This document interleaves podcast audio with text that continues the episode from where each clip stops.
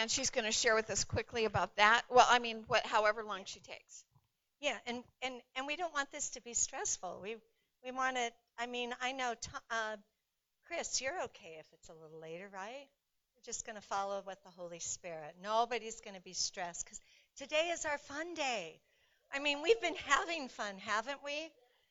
Um, you know, I just, I wanted to just touch on some things, uh, just some key points this morning, quickly before Kathy brings the word um, about some of the things that the Lord has kind of highlighted for us um, in this last 21 days of gratitude and the power of gratitude. And so there were quite a few things that um, that the Lord highlighted, that He highlighted to me. One of them was that there is strength in numbers. You know, in this season that we're walking in, the Lord does not want us to isolate ourselves.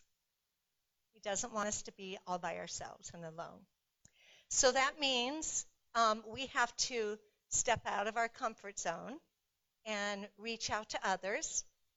Um, we have to do things we haven't done before. We're going to have to participate in things that we've not participated before. So we're going to have to come out of our comfort zone. And it's something, it's a move of the Spirit right now, where God's taking us from a comfortable place. We're transitioning to a place that we've never been before. And when we transition, I know even in the center next door, there are some children that have great difficulty transitioning from one thing to the next. And you know, some of us, we say we like change, but we don't always like change because we like things to be comfortable. But God's moving us out of the comfortable. He's drawing us into a new place. So we need to be aware of that. So that's something that the Lord highlighted to me. The other thing that the Lord highlighted to me in this 21 days, but He actually has been speaking it through all of eternity, but in the last year, He spoke it so many times, was that there is an invitation to friendship with the Holy Spirit. We have an invitation, a special invitation right now. He's gone around to each of us and he's handed us our own personal engraved invitation to have a friendship with him. And what does that mean? What does friendship with the Holy Spirit mean? It means taking time out. Because you build a friendship by spending time with someone. You build a friendship by getting to know them. Tina was sharing with us this morning one of those first precious moments that she had with the Holy Spirit and how it just drew her closer. And she wanted more. You could tell she was hungry from that one encounter. And God wants us to be hungry right now. He wants us to be hungry for His presence and hungry for His word. Let's see, what was the next thing? Um, Another thing that the Lord spoke to me and showed me is that we can't give something we don't have. So if we're an empty vessel, we can't give to someone else. We can't bring healing. We can't bring love. Um, we can't bring comfort. If our own vessel isn't full with the Holy Spirit, with the Word, then we can't pour it out to someone else because God's calling us in these days to bring healing to one another and to the nations. Um, God's teaching us how to be a good friend to one another. So we chose names, and the reason we chose names is because it's so easy for us to just kind of go to what we know. But once again, the Lord's calling us to different places. He's calling us to get to know one another because we're a family. He's creating unity. He's kind of weaving this beautiful blanket together. And when it's all finished, it's going to be gorgeous. And we're not going to take any glory for it because it's all his handiwork. Um, one of the things that the Lord showed me in this time of gratitude, thanksgiving, and giving because we've been giving of ourselves in this 21 days. We've been giving to one another. We've been giving to the Lord. We've been giving to people we don't know very well. So we've been praying daily. We've been giving to them, unbeknownst to ourselves. But the Lord showed me that even sometimes as Christians, we become entitled. We, we don't realize it. You know, when it comes to giving, it's my money or these are my things. Do you know what I'm saying? How it just kind of slips in there and we don't realize it. But entitlement and generosity can't live together. We can't. If we're entitled, we can't live with generosity. It doesn't work. See, giving is a heart posture. It's a posture that we make a decision to take, to be giving, to be considerate, to think of others. There's a couple of scriptures um, I'd like us to turn to. It won't be much longer. If you would first turn to me, uh, turn with me to Mark, chapter, turn me. Mark chapter 12, and we're going to start in verse. Let's see, where do I want to start? Okay, we're going to start in verse um, 41. I love this story. Then Jesus sat down near the offering box, watching all the people dropping in their coins.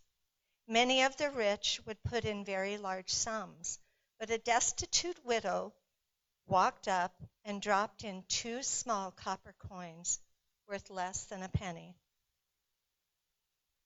Sorry, I just lost my place. There I am. Jesus called his disciples to gather. He said, Gather around me. Come, come up here. I want, I want to tell you something. I tell you the truth, this widow has given a larger offering than any of the wealthy. For the rich only gave out of their surplus, but she sacrificed out of her poverty and gave to God all that she had to live on, which was everything she had. She gave everything. She didn't have anything else. That's all she had.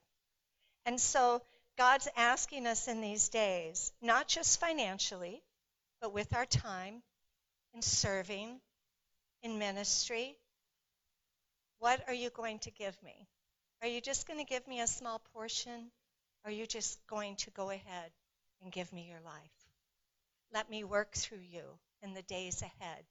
See, he's, he's molding new places. He's highlighting and he's touching places in our hearts and some of it's ugly. The Holy Spirit has highlighted some ugly places in my heart in this 21 days. Things I didn't realize, things about giving that were in my heart that I didn't realize were there. But the Holy Spirit highlighted it. I'm going to tell you a, a little story. There was a young woman in her teens. She was going to go on a mission trip and she had earned and raised $1,500 to go on this trip. And she never carried cash with her, but for some reason she was going to a conference and she had this $1,500 in her purse. And it came time for the offering. And she said, Lord, what, what do you want me to give? I don't want you to raise your hands, but I want you to ask yourself do you ask the Lord what He wants you to give, or do you just give what you want to give? Not just with money, but with our time, with our service, with our ministry to one another, to this house. The Lord said to her, I want you to give it all. And she's like, Lord, I, I, I must not have heard him correctly. So she's like, Lord, you, you know this is all I have. I, I've worked so hard all summer. I know you have, and I want you to give it all. So she took it out. The offering plate came by. She put every dollar in, and she burst into tears because she was like, the mission trip is in two weeks. How am I going to earn that money? But what she didn't know is someone had already paid for her mission trip. It had already been paid for. When she went to them and said, the Lord had me give my money. I, I can't go now.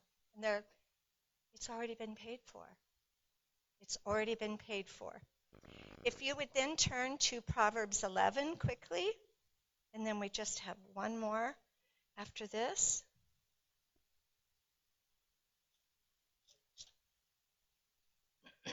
We're going to look at Proverbs 11, verses 24 and 25. Generosity brings prosperity, but withholding from charity brings poverty. Those who live to bless others will have blessings heaped upon them, and the one who pours out his life to pour out blessings will be saturated with favor. The Lord's not asking us to not have a life. That isn't what he's saying in this season.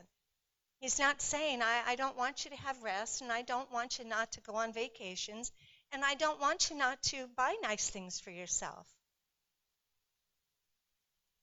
But I want you to be willing to be generous in all areas of your life, whatever He's asking.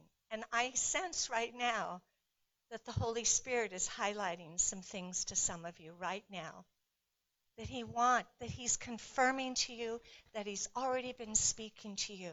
See we can't outgive god. It belongs to him anyway. All of our money our homes our cars our savings our checkbook my shoes it's all his. Because he's my father and he provided it all for me. And he can take it tomorrow and I can be completely without anything. I don't believe he's ever going to do that, but he can.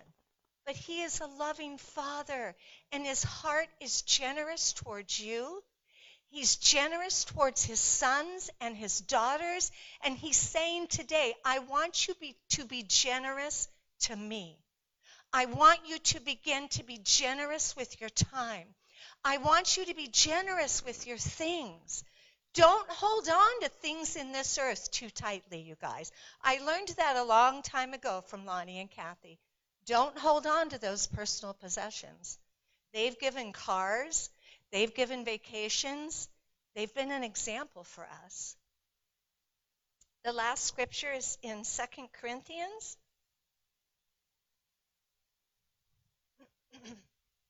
and we're going to go to chapter 9. And we're going to start with verse 6. And we're going to read through verse 9. And it says, I'm reading from the Passion Translation, by the way. Here's my point A stingy sower will reap a meager harvest. You guys realize that whatever we sow, the seed that we sow, He's the giver of the seed. He's the giver of the seed. But the one who sows from a generous spirit will heap an abundant harvest. Let giving flow from your heart, not from a sense of religious duty. Let it spring up freely from the joy of giving, all because God loves hilarious generosity. Yes, God is more than ready to overwhelm you with every form of grace so that you will have more than enough of everything, every moment, and in every way. He will make you overflow with abundance in every good thing you do, just as the scriptures say about the one who trusts him. Because he has sown extravagantly and given to the poor, his kindness and generous deeds will never be forgotten. This generous God who supplies abundant seed for the farmer, which becomes bread for our meals, is even more extravagant towards you.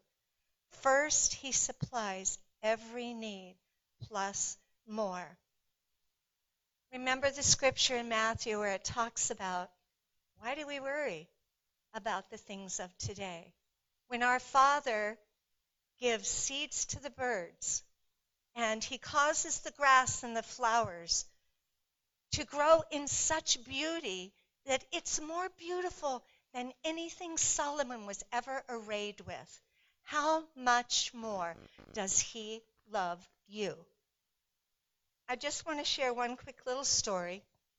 Years ago, um, I was getting ready. It was when we lived up on the farm, and I was hearing this tap, tap, tap, tap, tap, tap, tap, tap, tap. And I was like, what is that noise? And I peeked out my bathroom window, my bathroom door, and I had a big window on this wall, and there was a big lilac tree. And there was this little bird just like pecking on the window, pecking, pecking. And I was like, oh, you poor little thing, honey, this is a window. You can't get in here. And he kind of flew away. I went back in the bathroom, and all of a sudden I heard the tap, tap, tapping, tap, tap, tapping. And I looked out, and I saw the little bird, and I kind of shook my head, went back in, and then a third time. And I knew in my heart by the Spirit that God had something to say to me. So I sat down in the bedroom, and I just sat there quietly, and I just waited. And he gave me that scripture in Matthew. And I knew, see, I had been fretting over something that I had lost. These two little pairs of earrings that my husband had given me at Christmas. I couldn't find them anywhere. And I'd been fretting over it. and I went back into the bathroom after I just said, Okay, Lord, I just, I give that to you. You know where they're at, Holy Spirit. You'll show me. And when I went back into the bathroom, the Holy Spirit just highlighted my medicine cabinet. And I opened it up. And I looked and I moved something and I didn't realize it, but under my eye cream was this little tiny hole. And down inside that hole were those earrings. So amazing. See, God, we think that He's, and He is so awesome and big. And He takes care of the cattle on every hill. And He takes care of the multitudes and the wars that are going on and the financial place that we find our country and the nations in today. But he also is concerned about the little tiny things in your life. The littlest, smallest thing that you think is nothing is important to him because he loves you. That's his generous love to you. He is a generous father. And He is encouraging you today to have faith for the greater things, to be generous in every part of your life. It's a gift. We've learned to give better in these 21 days. We've learned to be thankful. You know, I always wondered about that story of Cain and Abel. And I just always wondered why the Lord never, why he was so upset with Cain and his offering, but he was pleased with Abel's. But you see, Abel gave of the first of his fruit, the very best. Cain waited. He waited to see what he was going to have. That, that upset the Lord. I encourage you Give of the first to Him, not just money. Give of your time. Ask Him each day, What can I do? Where can I go? How can I help in my church body? What ministry can I be a part of? The new year is coming. Make yourself a part of this family. If there's something that's concerning you that you think someone should do for you, I encourage you to go out and do it. Do it. Do it for someone else. Because what will happen is that thing that's that need in our heart. See, only God can fill those places. My husband can't fill all the places in my life. And I can't have an expectation for him to be able to do that. And we as a family cannot fulfill your expectations of this family. Only Father can. If there's something that's missing, if there's something that you're holding in your heart, I encourage you go out and do it. Give it. Amen. I should have had to give your uh, exhortation uh, that's really a good word to us at the end because it absolutely sets up an offering, right? So if you would bring the offering out in front, put it in front of this. I see a hand up back here, and I want to hear. Yeah. I'm happy to hear what my brother has to say. Uh, bring, bring forth the blessings. You know, the Lord showed me in my 21 days, and it was for the specific person I was praying for, but it really applies to all of us. And what He showed me and told me is that how much have we grown as a family? How many steps have we taken on our journey? We've gone from being tentative and being tepid, we've gone to shouting for the Lord, loving Him and enjoying Him. I mean, this this is this is music that's going all the way to the river. I mean, you guys, he says, have grown so much, but don't get complacent. There's much more for us to do and much more that He wants us to do. So remember to be thankful for how far you've come. I remember, I can remember when nobody went up front. and now, you know, everybody goes up front except me because I can't do it anymore. But be thankful that He's bringing you along like this. He, and he, you know, and He doesn't bring you any faster than you know you need to go, but He will get you to where you need to be. So again, enjoy and don't be afraid of being, don't be complacent. Let, let the growth come and get closer and closer to the Lord and say to yourself, What more can I do for you, Lord? Both as a family and as an individual. Amen. Thank you, Norm. I was talking with Roy Cipher and Susan this week, and he has a message for you. He was so excited. He was just talking to me about you and uh, your lovely wife, but he told me to give you this message. And he said, he was asking me how old you are, and I go, I have no idea, but you know, another year has passed. He says, and nobody needs to know. Uh, he was just saying, well, I just didn't know. I'm getting up there, and you know, he was talking about his age uh, earlier in our conversation. He says, just tell him that I plan on seeing him at the Feast of Tabernacles next year, and we're both going to be in the front, and we're going to give it our best shot at dancing. So you may be up there next feast, okay? Just this is Roy Cipher. Roy, they weren't able to come this year, so he he told me that just days ago. That's right. Well, whatever. He just said he doesn't care. He's not going to give it up. He's not going to give it up. Yeah, we'll do that. We'll we'll make sure everybody's going to get prayer that needs prayer before the day's over. Amen. But um, so I'm going to really work hard to condense this message.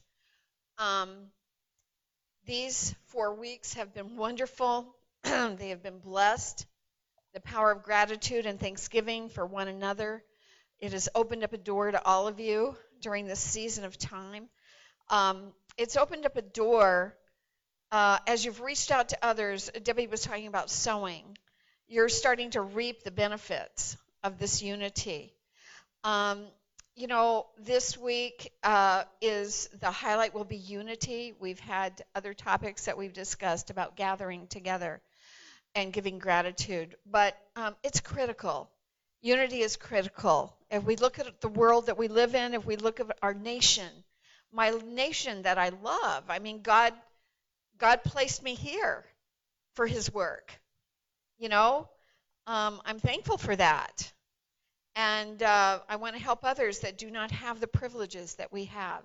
I've been praying all week for uh, the brethren. Roy, Roy Cipher was talking about uh, Pakistan, and I was telling him about some things of someone we know that's working so hard to translate the gospel in crucial foundational teachings in Urdu to the people in Pakistan. They put their lives on the on the line every day. So keep them in mind. Um, there's some great apostolic things that are happening there. And what Debbie was talking about is sowing. I, this isn't in my notes, so now I'm adding to what I had to say. Help me, Jesus. But I want to say uh, what we've recently done in the past several months uh, in prayer and support for this uh, man of God. Sometimes people go on the land to do the evangelism. They have to meet there secretly. You know, you, you don't publicize the meeting but there's so many people in uh, Pakistan that if they get word out, you can have a, a flash mob meeting of 6,000. But you can't stay there too long. You got to move because they're watching. They'll come and arrest people, okay? So so what we've got to do is put the word of God in their hands, in their language. And there's so many that are hungry for God right now the hunger for so many and to know. So um, the money that's been sown is investing so they we God has raised up a young pastor who is translating this material into Urdu and sewing to get the publishing done. So we don't have to publish it here. They do it right there you know, we've got pictures. This is real. Nobody's ripping somebody off. You do have to be careful on these things. But, you know, yeah, God has to find the person. And so these pastors are getting some teachings that they've never heard before. Because most of them come from an old missionary group of the angry God and colonialism that wants you to serve an angry God in a form of manipulation to do what they wanted. Okay? There is that attitude, that fear of the angry God that if you do something, God is watching. You know, it's the thing that kids go through at Christmas every year. He knows when you are sleeping, you know, he knows when you're awake to get you to be good. Do you hear? That isn't a relationship with God. The greatest underlying foundation that we can teach the world is the ever present, never ending love of God whatever he sees you doing, whatever he knows what you're doing when you're doing, it, it, it, it rides above that. And so they're getting this message, and they're almost afraid that it's too good to be true. And they're finding out what the law of God said. You know, there was love in the Old Testament too, folks, the mercy of God. The mercy of God. So, those things are happening in this world. But in our nation, we've never seen anything so such division. I've never seen it like this in my my life, and I'm kind of old as dirt. So uh, I've been around while. I, I, can say that with authority and uh, true experience. Okay, so I want to tell you. Um, this week's message is important, and we'll base our scriptures in Psalm 133 and Matthew 18:2 um, if you're writing any notes. That's Psalm 30, 133 and Matthew 18, 22. So um, this is an important topic for our culture, for the whole world.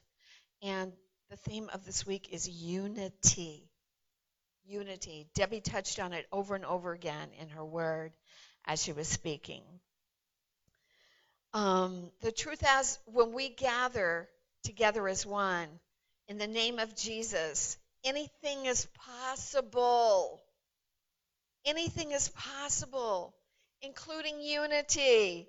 And for some of you, you're, you're afraid that there, you know, unity is impossible, and maybe some situations in your family. I don't know what lives, but what are what are some of the things that we have in common as a church? We have faith, prayer, love, we share in the gospel together. We share about Jesus to somebody. I have hope. What about you? I I have hope uh, when we gather together, because if some I see some of you come in here with what seem like unsurmountable problems, and we've spent time, and at least you come, uh, you know, the enemy's been trying to pour water on the ember of hope that you might have left on the altar of your heart and God puffs those embers up again uh, while, while you might be struggling with something. But we have all of these things. And the benefits that we have are fellowship, right? Fellowship and teaching. And we just shared in communion. but we have communion amongst us as well. Amen? And especially at prayer meetings. Um, I want us to, but there's something greater that we get when we come together. Matthew 18:20. For where two or three gather in my name, there I am with them. When we gather together, when we come, th- this isn't like come to church because God will be mad at you if you don't. See, that's what I was talking about, the message that they got. You have to come to church or God will. You, you, uh, you'll go to hell if you don't. You know, it's all that fear related to an angry God. He tells you to come to church because he wants to release the benefits that he has that come from gathering. God's the one that saw Adam alone when he after he created him and said it's not good for him to be alone. Do you see? Uh, it's part of how we're designed. It's part of how he's designed how he's going to bless us when we are together. So, what are some of the ways? Uh, it doesn't have to be an auditorium full of people. It can be two people, Sean, just two, two or three gathered. That's what the house churches were all about. We were talking about that with Roy this week. There's an anointing on it for you to get together with two or three. You don't. It doesn't have to be a Bible study. Deb, could it just be a cup of coffee? What else can we do, guys? Go for a walk with somebody. What else?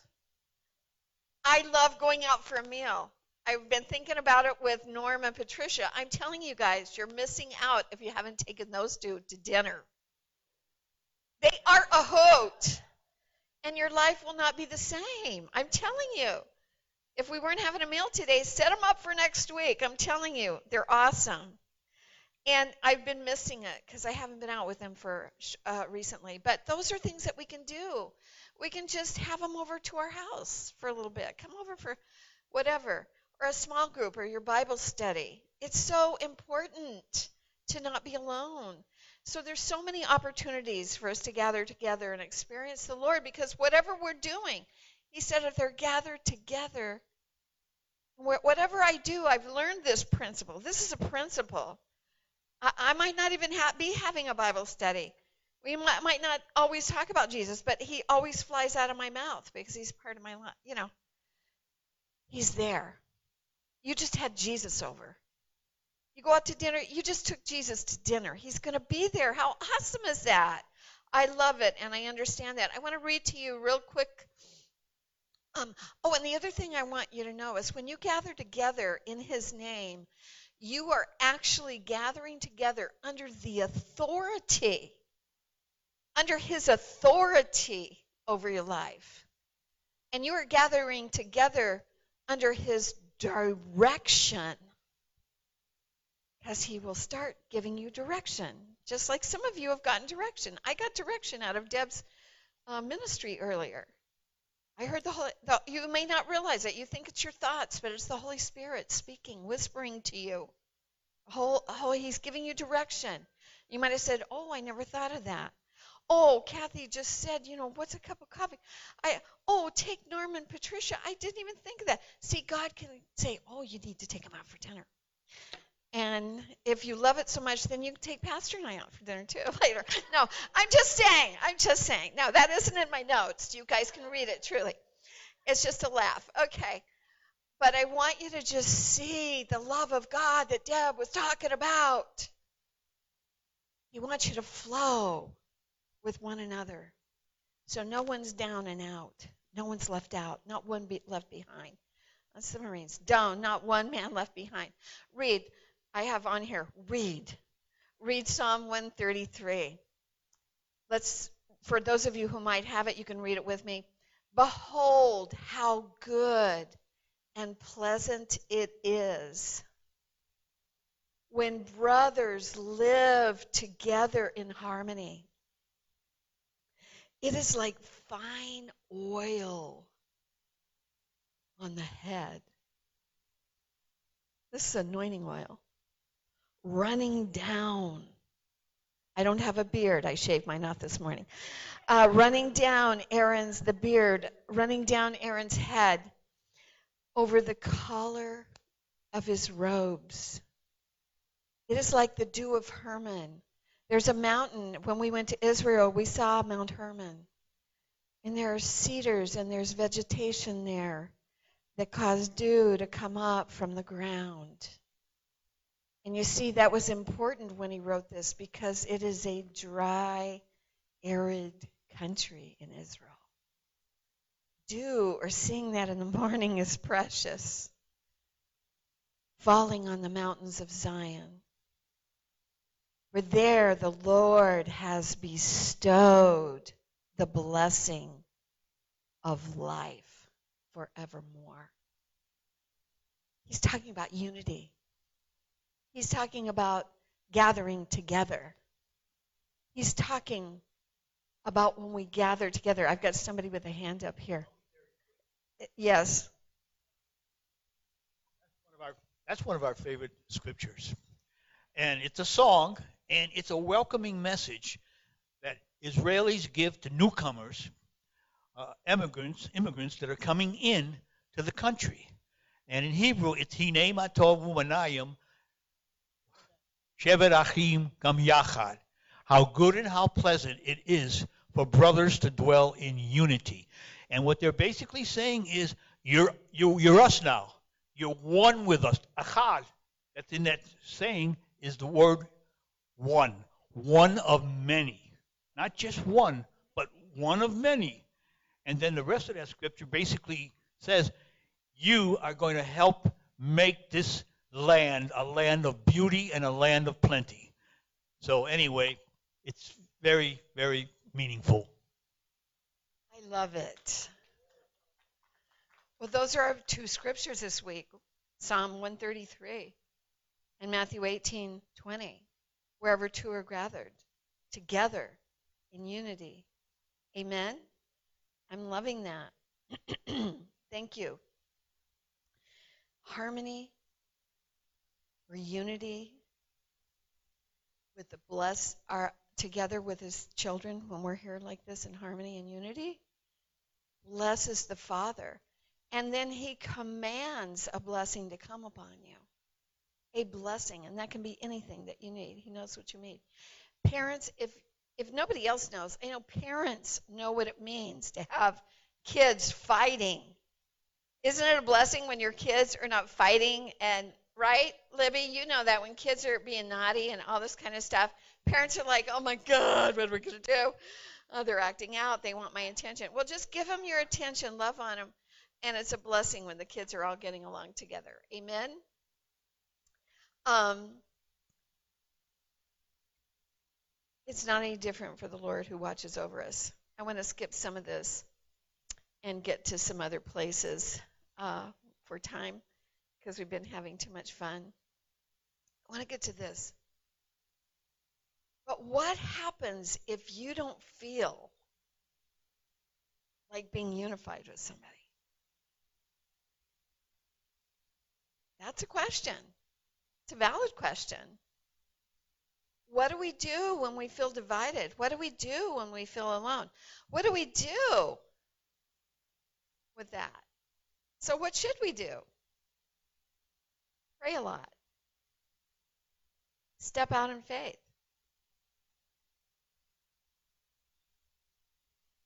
Extend ourselves. Reach out to the body.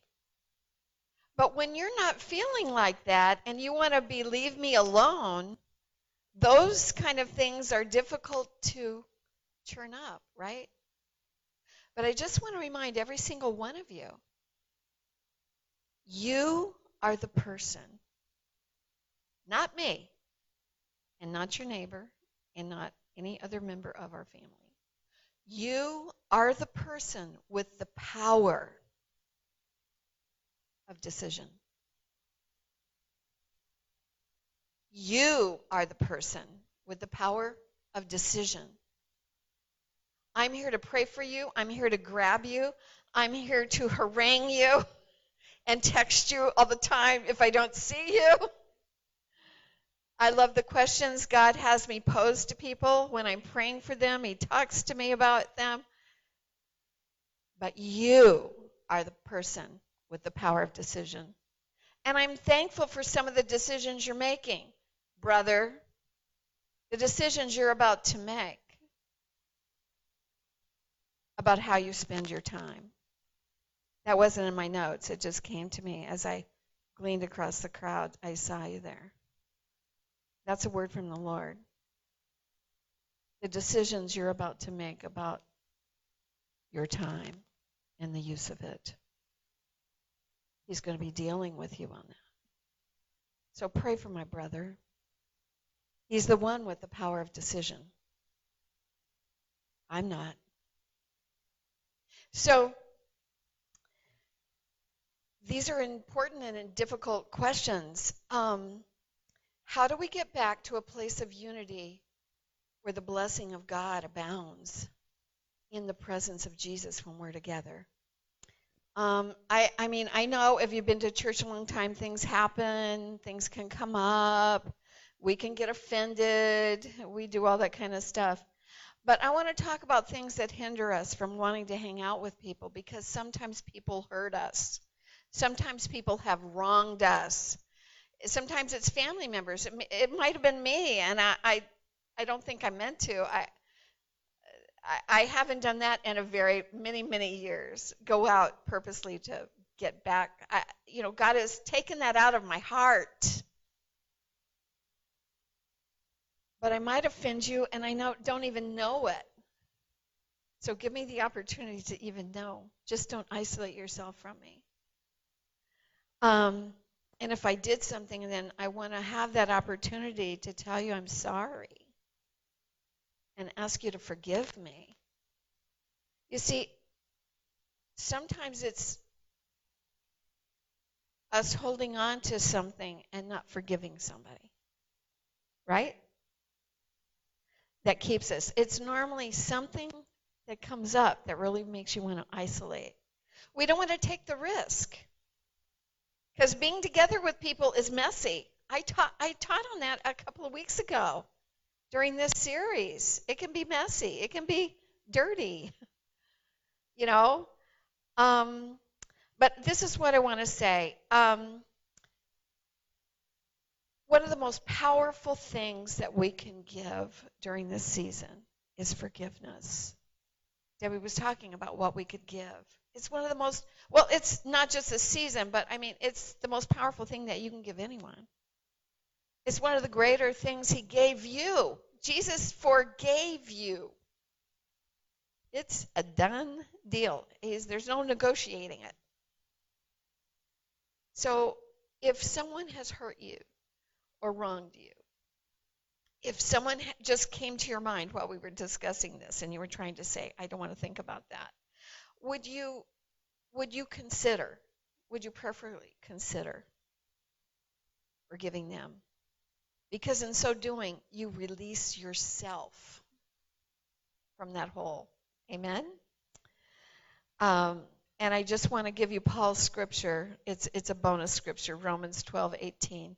If it is po- if it is possible, as far as it depends on you, live at peace with everyone. You're the person with the power of decision. I had a long story to tell you, but I'm not going to use it today. Um, it's a powerful story. Powerful story of what this church did. Some of you are going, oh, please tell us. But I don't, I'll try to do it in under two minutes. Years ago, a local church in this region that still exists today, that we were very close with, we had been promoting unity between churches and pastors. We'd been working very hard. We had been having dinners with the pastor and his wife and the children. We were sowing. We were giving our time. We were giving. We were sowing for unity because we know apostolically God wants the church to be together and he wants no denominational walls tearing us apart. And we had worked hard uh, and I don't mean worked, I'd labored in the Lord. Uh, this wasn't a manipulative thing, it was genuine, and we had relationship together. And our churches has been, we'd go to, we'd say, yes, they're having something, go over there. Yeah, praise the Lord. Uh, if we had something there, people were free to come over here and join us. Uh, for for whatever event we were having. And somewhere along the line, uh, the pastor had asked us to to uh, do counseling with a couple that was in their church that they were having difficulty with. They just couldn't get it right. And I said, Well, if we do this, we're totally willing. But we're going to be doing some intimate counseling, and people might become they might become dependent on us because this is just this is how it happens sometimes. And huh? Depending on the Lord in us. Yes, thank you for clarifying that, Pastor Lonnie. The Lord in us, you know, and you you know, somebody that you can resonate with, you just kind of want to discuss those things if they start to open up. They were having problems in their marriage. Well, what happened is that did happen, and they submitted to their pastor that they wanted to start attending this church. But we discussed it before we ever stopped. No, no, it's not a problem. In fact, I, I want to say this. They were kind of like, yeah, that would be a good thing because this is a problem here. Okay? Seriously. But what happened is when they did come, it became a problem. Because then others, uh, you know, maybe wanted to come. So there were rumors going out. Our relationship was starting to break down with the pastor. We were working on a big outreach in the valley. We did a huge tent meeting here years ago in the summer. People came far and wide, but um, things began to break down, and there were hurts and there were woundings. I was one that got wounded, but though I staggered at the wound, in disbelief, like what just happened, I kept pressing in. So it began to deteriorate the relationship. And then we knew that word had gotten out when people started not attending Bible studies or youth groups and things like that that were going on, that they didn't want them coming. And even though we tried to confront that, and not confrontation, but just discuss it, um, you know, it was just, we're not going to talk about that. As I was praying one day over this, grieving in my heart because I knew God was, He gave me a vision. And He showed me two tribes of Indians, one on the Vermont side of the Connecticut River and one on the other side in Lebanon. And this church happened to be in New Hampshire. And I was watching this vision that I had, and I knew what we needed to do. Then he gave me scriptures. Lonnie came home from work, and I said, This is what the Lord's showing me to do. He prayed about it, and he says, Okay, I'm going to pray.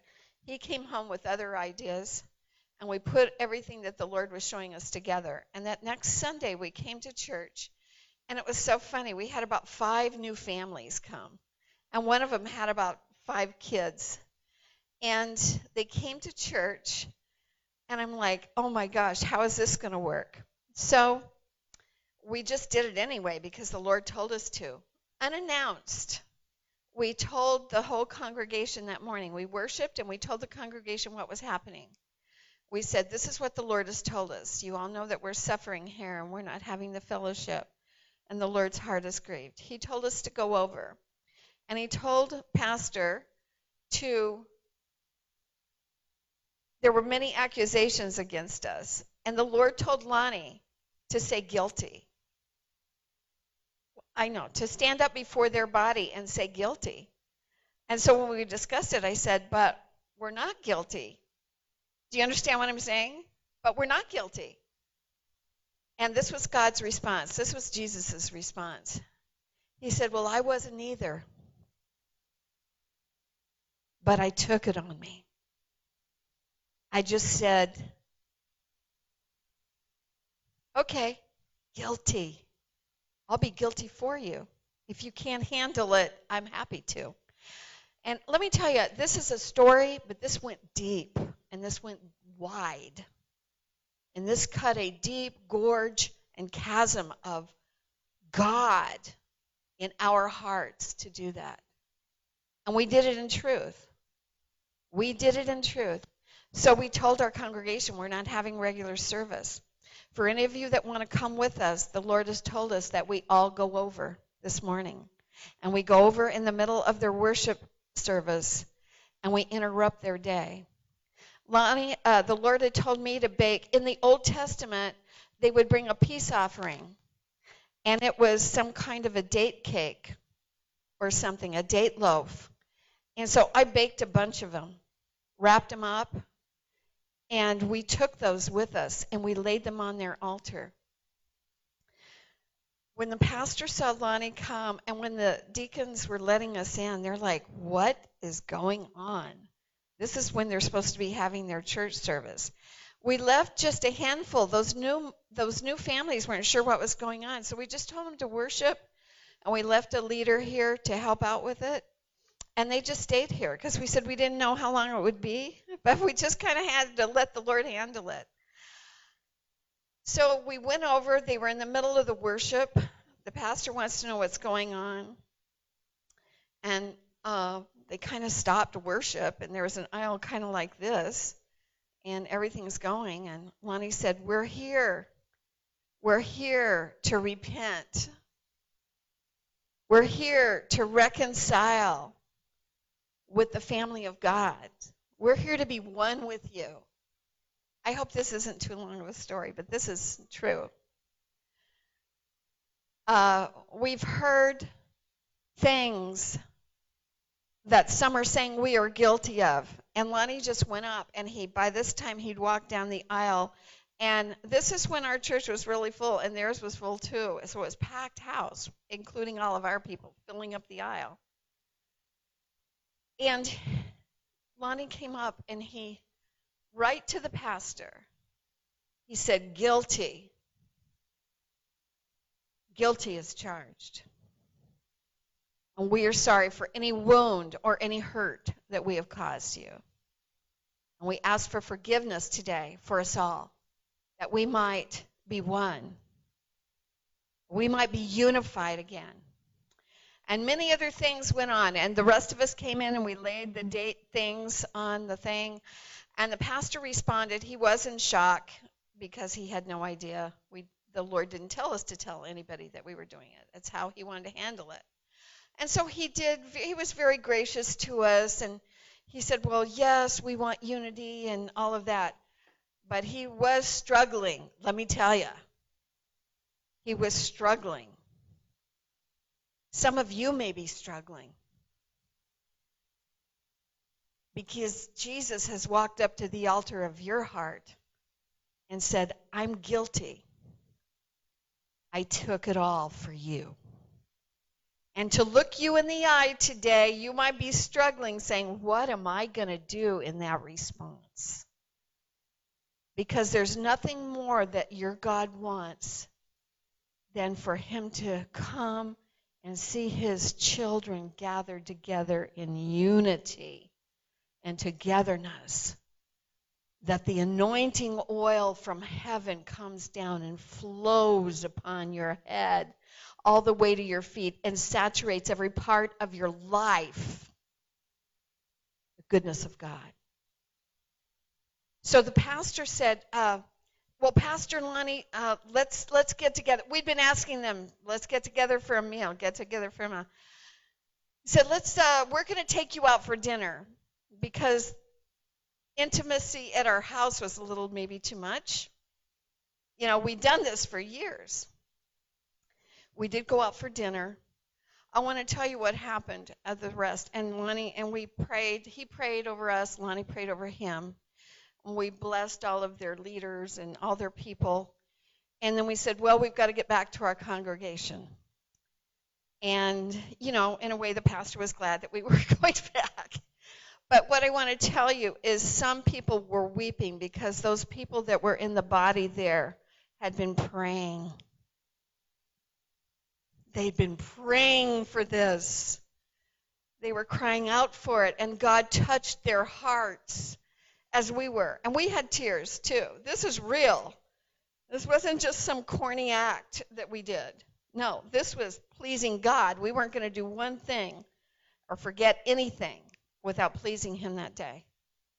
And what was reported to us later, we came back here And that new family that had five or six kids is a young man and his wife. They're just so precious. He he got up. We told everybody what had happened and everything, and he just set up. Well, he said we were here praying for all of you. Uh, two or three families were here, and he said we were just praying and and believing God. And he said, um, Pastor Lonnie, he I remember he was sitting over here and he walked up here in front of Lonnie. He says, Pastor Lonnie, I don't know about any of these people because I don't really know. I know a couple of faces in this congregation. But he said, I know that you follow Jesus. And if you're leading, I'll follow you anywhere. I will go with you next time. And they were a part of our church for many, many years until, you know, they moved on and things happened. What happened in the church on the other side of the river that day was beautiful. The people started responding, and their whole church had a time of repentance. It led them to mend the fences with one another. If they'd had aught with someone, they went and repented. And it released an entire new level of unity in their own church. And we were so blessed. So I'm going to leave that. We did have, uh, we did have uh, dinner with the pastor and his wife. Unfortunately, it didn't lead to what we had hoped to. But we did what God said, and we did it, and that's okay. Amen? I'm still waiting for that breakthrough because I sowed, we sowed as a body. So you're waiting for it too, that this kind of unity will come. I want to talk about a couple things as I close right now because I took a lot more time with that than I wanted. I don't know if any of you can. Um, I, I guess what I want to say, I want to not forget about a couple of things here. So let me just look at my notes because I'm going to move forward. Um, as we bring it to a close, I do want to give you some staggering information that are statistics. the church as we know it has changed, especially with COVID and all of this stuff, and it was changing before COVID. Um, they've done a study and it's concerning that in the last few four years, when they do this and they say, Are you a Christian? the numbers are going down in America. Staggeringly, quickly. For the first time in America, people are not identifying as Christians.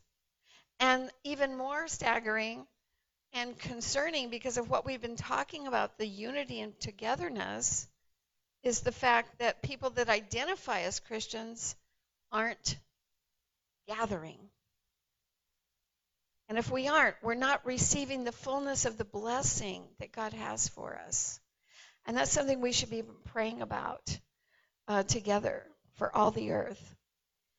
So, last in these past four weeks, we've talked about many things. We've talked about different topics. But if you go back to, I think it was week one, uh, I talked about solitary confinement, and I've been pondering that for all four weeks. I want to read what I told you that day. These are written reports scientific reports, appraisals that come from prisons and people that are subjected to solitary confinement. I told you that they are deprived of normal human interaction. Many are segregated prisoners, reportedly suffer from mental health problems, including anxiety, panic, insomnia, paranoia, aggression, and depression. That's the enemy's plan for you to be isolated so he can throw all that on you. See, that's the enemy's plan. That's what they torture people with if they're in prison. That's what, and it even deepens that. So we cannot allow ourselves. We are the people with the power of decision. Amen? Is it any coincidence in our country that there people are leading more isolated lives, especially with COVID now? It's really affected people mentally, and we're just seeing an increase in mental health problems. Pray for one another. Love one another. Go drag somebody out of their hole. their hole. Um, I've threatened some. Don't make me have to come over there.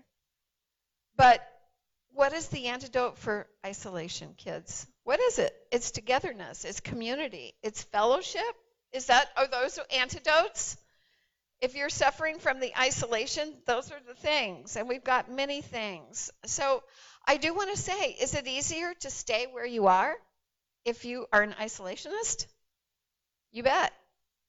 I get it. I'm really like I could just be in a hole. you know, I really could. Just me and the Lord. But I'm saying, you know, shake yourself, Kathy. Is it difficult sometimes to be together? Yes. Is it easier? Not always. But once I get here, I'm a pastor, and there's sometimes I just wish I didn't have to come to church. Do you understand what I'm saying? Anybody ever feel that way? I have to say, but you're the pastor. you're one of the pastors, but but you're going. So it is. A, I could probably out of 40 years count the times I've missed a Sunday if I wasn't away somewhere on maybe one hand or barely two. I just want to say, what can you do today to take a step forward to the table? We've got a banqueting table over here. We're having spaghetti and meatballs. We just went to Thanksgiving. How can we help someone?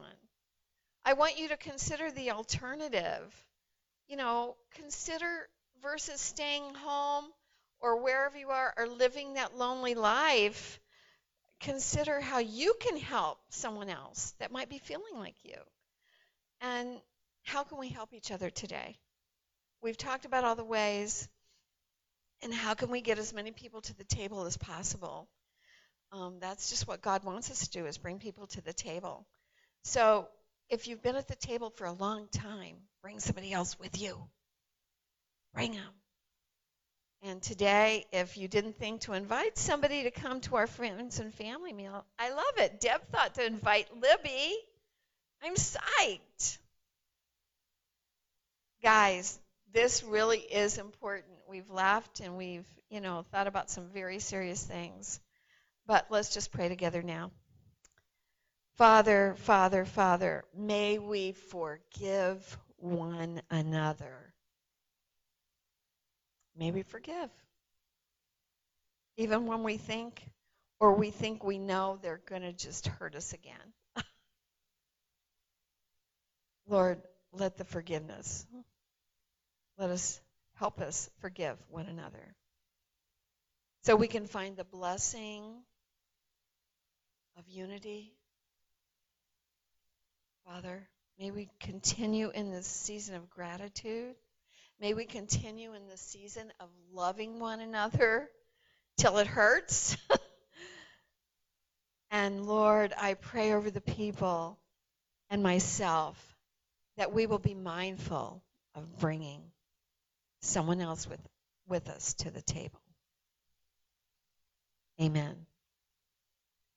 Friends and Family Meal is at the CCC after service. It's right after church. We are going to bring our offering. We are uh, also, Deb, how are we handling the reveal of who's prayed for you for 21 days? You told us we were going to reveal that today.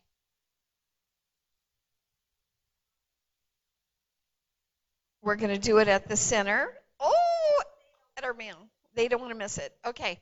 They're over there right now uh, saucing it up and boiling up that spaghetti. We've got a great full, well, you know what I mean, spaghetti sauce. Okay. You guys are quite the crowd. You guys need prayer. Oh my gosh. These people, I don't know. This is your family. You're stuck with this. It's forever. We bless you folks that are joining us this morning. We're about to bring our offering. If you want to sow into this ministry, if this ministry has blessed you and you are living somewhere that you can't attend, um, you can go right to our website, um, praisechapel.outreach.com, and you can just push that donate button. We thank you for all of you who do and, and give far and wide because believe me, we couldn't do the work that God is having us do without all of your help and without outside help. We just are not that big of a church to do what God has called us to do. So thank you all. We bless you. May you have an outstanding week. I'm really looking forward to starting next week. We're entering into the Advent season. Advent means that we're looking forward to something, and the whole world begins to talk about our Lord and Savior Jesus Christ. And so, if you have participated in the 21 day uh, for someone and you drew a name, be sure and reveal yourself to them in a few short minutes. And before you go, we're bringing our offering. And Deb, I'm going to have you pray over it quickly. So if somebody would bring up our offering basket, we say, God bless you all.